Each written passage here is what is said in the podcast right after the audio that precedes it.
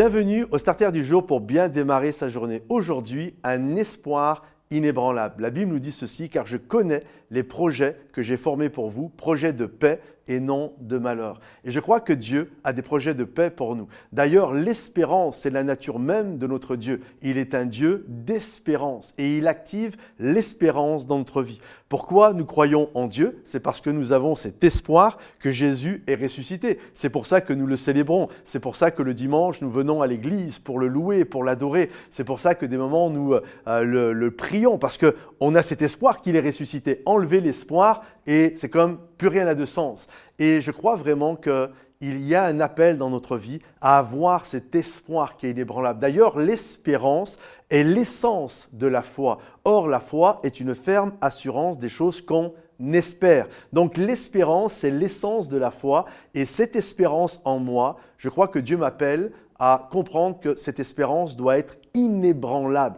Et plus cet espoir est fort, et plus ma foi va être forte, elle va être vigoureuse. Regardez euh, Joseph qui a eu un rêve de la part de Dieu, il avait cet espoir qui était là, cet espoir que Dieu allait l'utiliser pour faire des choses et pour être aussi une source de bénédiction pour euh, sa propre famille. Et lorsqu'il est passé euh, par des temps difficiles où il a été vendu par ses frères, au, au lieu de l'aider, ils l'ont complètement vendu, il s'est retrouvé dans la maison de Potiphar comme un esclave, et puis là il a été faussement accusé de viol, il va se retrouver dans une prison. Et malgré tout ça, nous voyons un homme qui garde espoir en son Dieu. Nous voyons un homme qui continue d'avoir un témoignage qui va glorifier le nom de l'Éternel. Il va garder son cœur plus que toute autre chose, et au moment voulu par Dieu, bien le plan de Dieu va s'accomplir.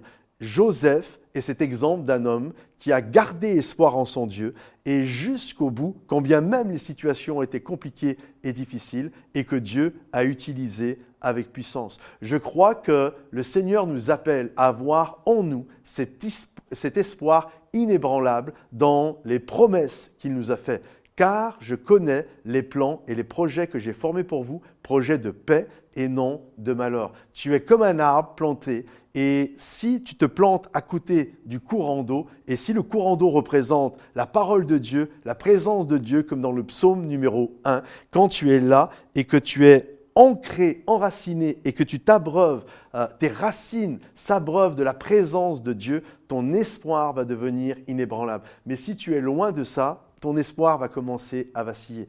Alors ancre-toi dans la parole de Dieu, dans la présence de Dieu, et laisse le Seigneur t'envahir de son espérance. Il est un Dieu d'espérance, et tu vas remporter des victoires quand bien même tu vas passer par des temps difficiles. Que le Seigneur te bénisse, que le Seigneur t'encourage. Pense à liker cette vidéo si elle t'a béni. Pense à la partager, à la commenter également. Et rendez-vous sur momentumsansfrontières.com. À bientôt. Bye bye.